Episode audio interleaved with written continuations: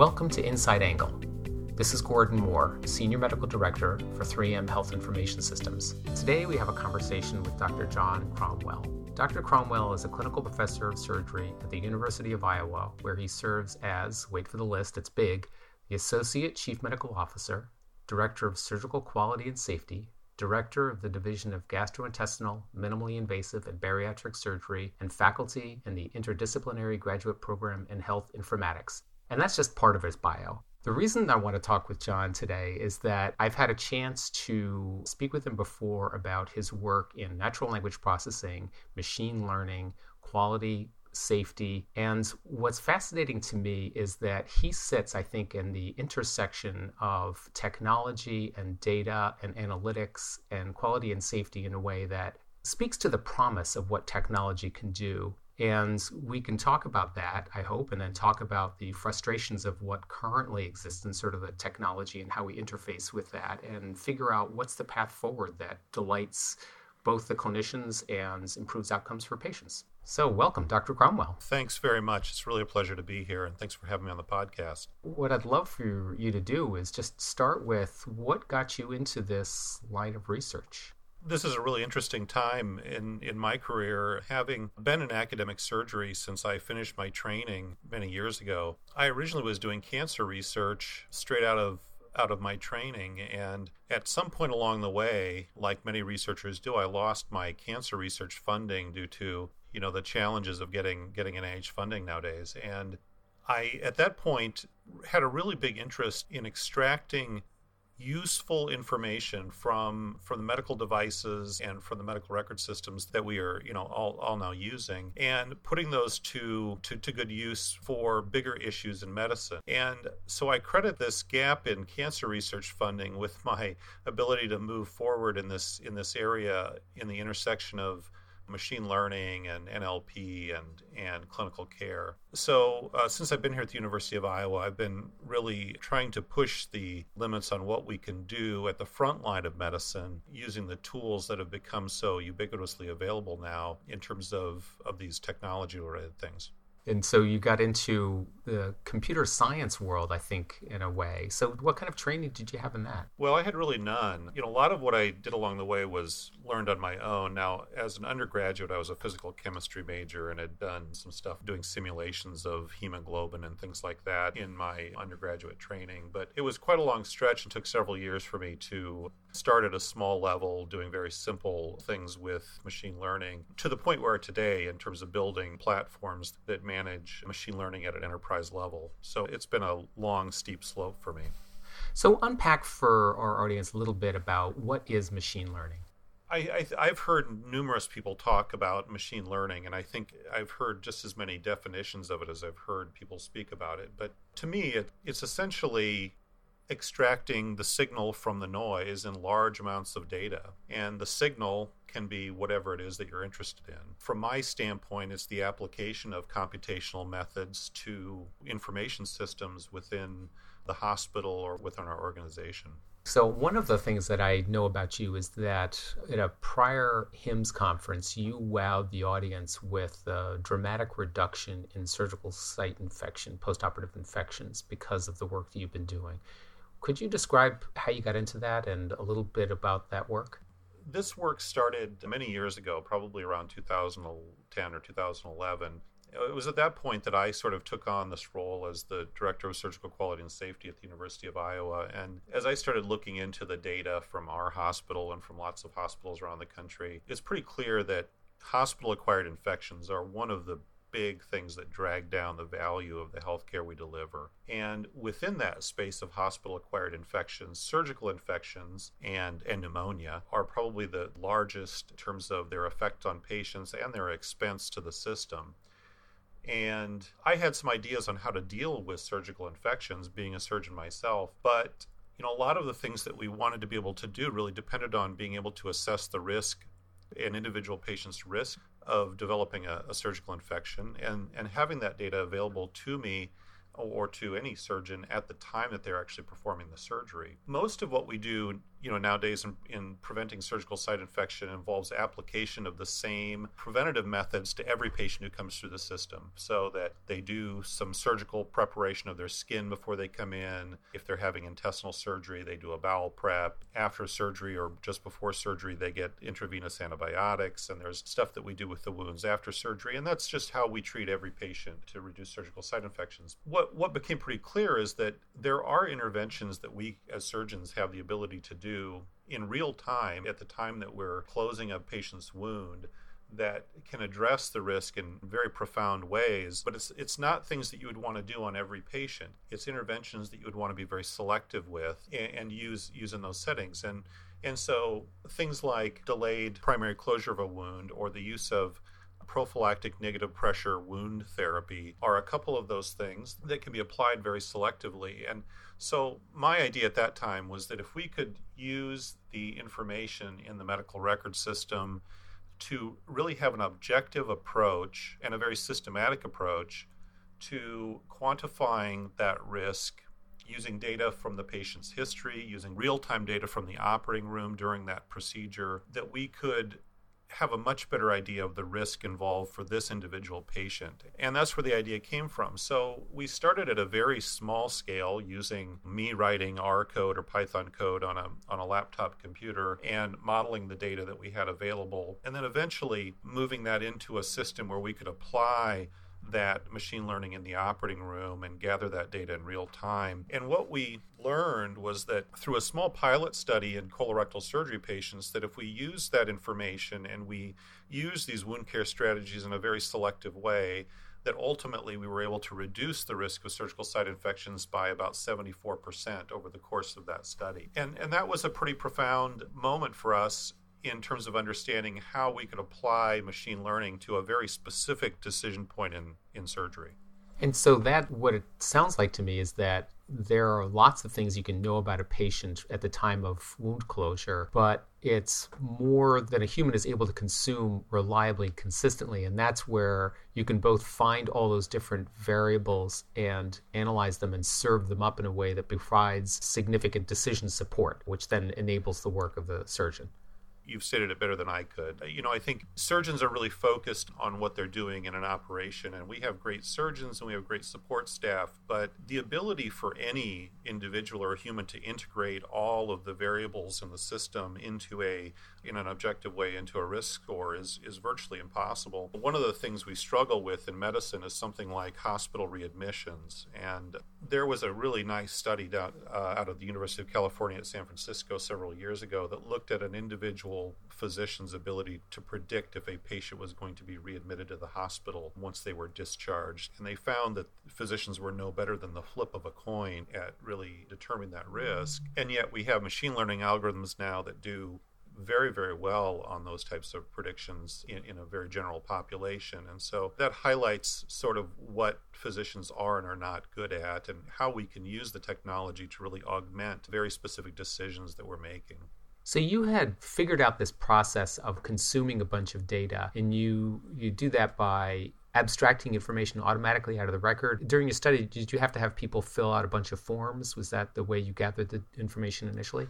We were able to use a data warehouse to house most of the historic data. There's roughly 30 features or variables within the model that we use to score the uh, risk of surgical site infection. And most of those were available to us that people didn't have to enter. However, there were seven or eight variables from the operating room, things like how much blood loss was there, what was the lowest and highest blood pressure, what was the lowest and highest temperature of the patient's core temperature during the procedure. And those things were entered by our nursing staff in the operating room at specific points in the workflow prior to the surgeons closing the patient's wound. And so work workflow became a very important part of this whole thing.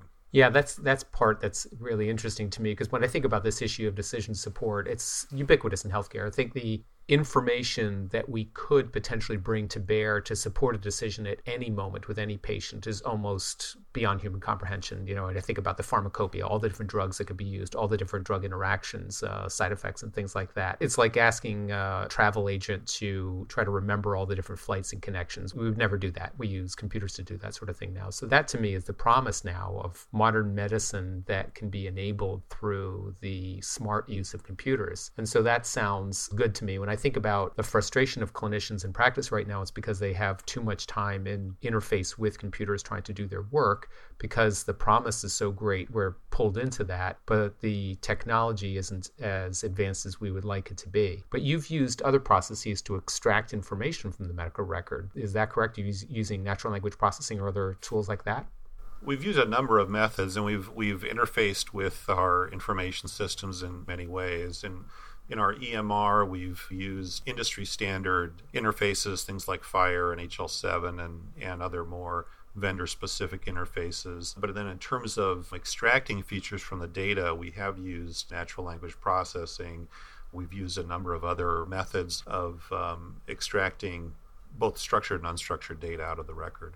So that to me is just critical. We're drowning in information. Some of it is in this big block of what's considered inaccessible because it's in notes and things like that, and that's where the natural language processing obviously goes. So that's a that's a huge advantage I think in technology most recently. But let me let me pivot for a second. In prior discussions with you, you've also you've gotten well beyond wound closure and surgical site infection and into other aspects. Do you want to talk about other kinds of things that are interesting to you and, and where you're looking into automating information and bringing that to bear?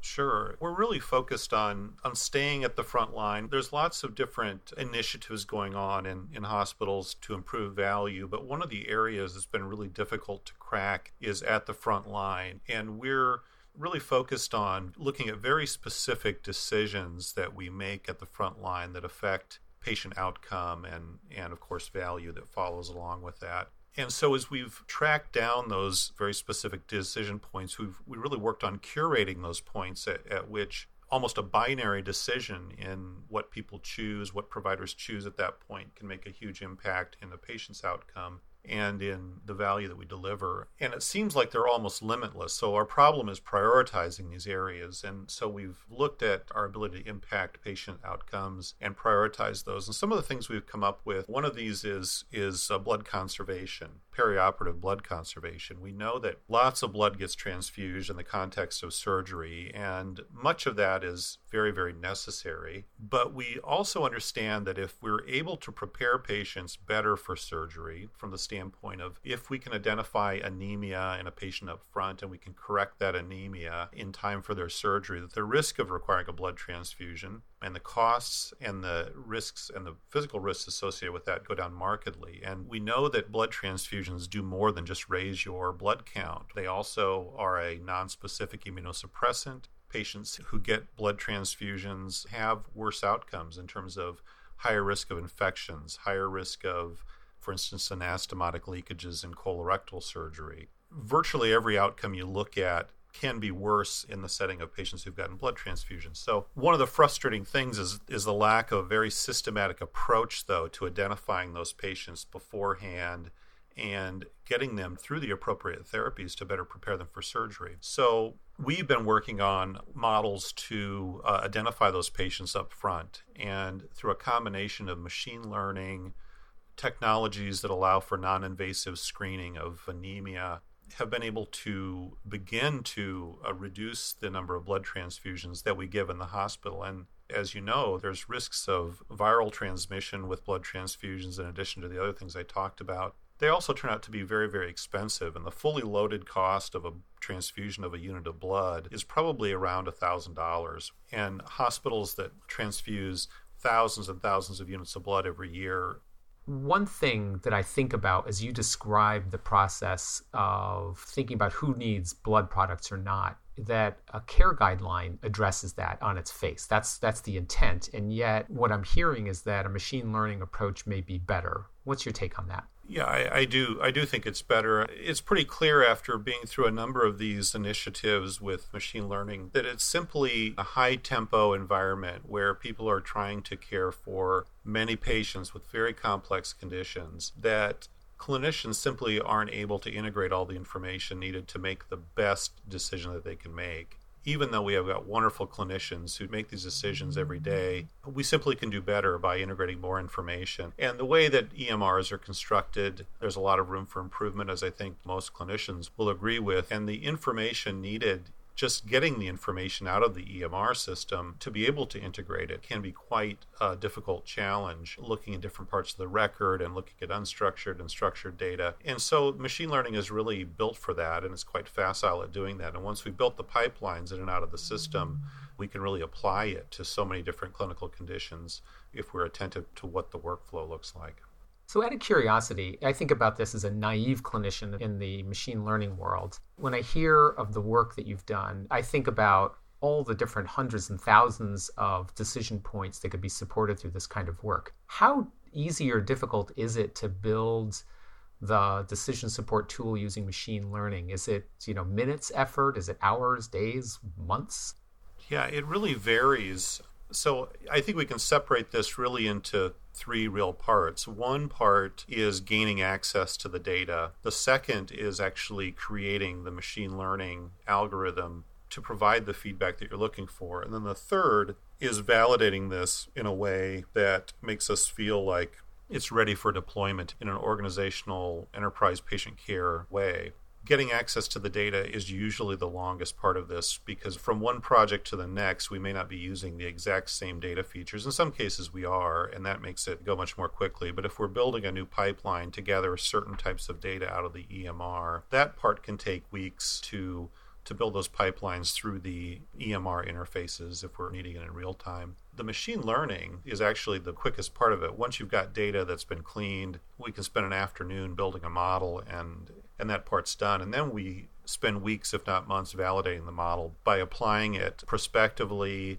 against numerous patient populations to make sure it performs in the way that we want it to before we actually use it for clinical decision making. So you're talking about from end to end is probably several months of work. One thing occurs to me with the machine learning idea in the most stereotypic reductionist view, I'm thinking of a bunch of 20 somethings in Silicon Valley who are turning on massive machine learning engines and saying, I don't need doctors or nurses. I can just run the data and say this is the best thing to do for a patient. But then I'm also reminded of the occasional self driving car that goes off the road. And so I'm a little bit nervous about that. Now, you know, I admit being a physician and feeling a little protective of the profession, but am I overblown in my concern? No, I d- I don't think so. We've had experience with a number of those technologies that you're referring to in terms of companies who build a tool. One example is readmissions. Several years ago, lots of companies were working on readmissions and helping hospitals with readmissions. They would extract the data, they'd build a model, they'd build a dashboard, and give people access to the dashboard but then people didn't know what to do with the information. Well, once you know a patient has a higher risk of readmission, what do you do with it? You don't really know why they're going to be readmitted.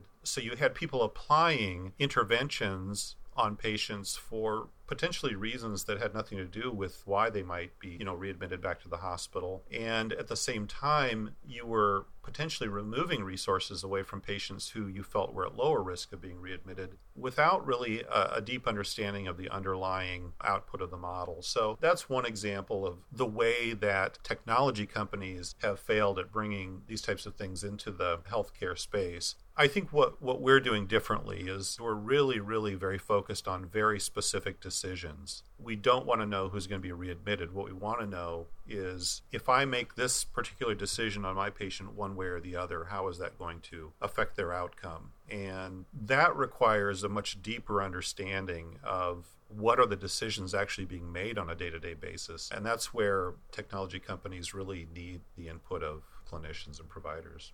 When I think about the sweet spot. And again, this is a little bit out of my depth, not being trained as a computer scientist, but I'm thinking that there's this machine model and an expert model, and putting those together may have an advantage over both. Is that what your validation does in that third stage of your work? Yeah, exactly. If we've failed to connect the dots in some way where we've not applied the tool to the right part of the physician workflow, we've forced a physician or a provider out of their normal workflow, the tool won't get used. That's a real important spot where these fail is that we fail to implement it in a way that's useful or that's actionable by the people using them every day. So it really, that validation step, as you said, it allows us to make sure that we've connected all the dots from one end to the other to make sure that the actual outcome that we're seeking is what we're actually getting. So I'm thinking about last parts of the conversation here, and I'm thinking that as a person, as a surgeon, as a quality and safety expert, researcher, what do you hope for the future? What obstacles do you see, and, and what are you hoping to see solved in the next year or so? There's so much promise for the technology to improve patient care. You know, as we're finding out, hospital care is the most expensive type of care that we deliver in the healthcare system if you compare it to outpatient care and everything. And as I look at the system, I see that there's just enormous missed opportunities at the point of care to improve outcomes. And at the same time, we have technologies that are very fragmented. We have companies who produce sort of one trick ponies in terms of what their system does for hospitals. And so, as a healthcare leader in my hospital, we have to figure out how do we smartly bring those technologies into the hospital in a very unified and strategic way. And at the same time, we have to be conscious of our ability to, as I said, curate where those decision points are that will advance patient care. And it becomes more and more challenging to do that. The doubling time for medical knowledge is three and a half years in 2010. And I think by 2020, the doubling time for medical knowledge is 73 days. So for us to be able to understand and to curate all that knowledge and then apply it in a very systematic way requires a very big change in our information systems in hospitals and removing the silos. And so there's a lot of advancement across the industry that needs to be done in data governance, particularly with clinical data, not so much with financial data, but certainly with clinical data, there's a lot of work to be done. You mentioned data governance several times, and I'm curious what you mean by that, what you in particular, because people can have different takes of the meaning. As an example, our children's hospital has, I think, over 60 different registries where service lines, a specialist submit data to allow themselves to compare themselves to other similar specialties around the country to benchmark themselves to get better. And, you know, as an example, neonatologists may submit to a registry or pediatric cardiothoracic surgeons may submit data to a registry and they'll be able to benchmark themselves on their performance against others. But unfortunately, none of these systems look anything alike. Whereas in the pediatric neonatology system, they may report weights in grams, they may report it in kilograms or pounds in another one. And there's no consistent way of sending data through the system other than what the registry requires. And this data is very, very valuable because it's been very carefully curated and reviewed from the medical records. And having access to that's really important. But right now, because we don't have a common data framework to combine elements out of these systems, the work to do that is a real heavy lifting job.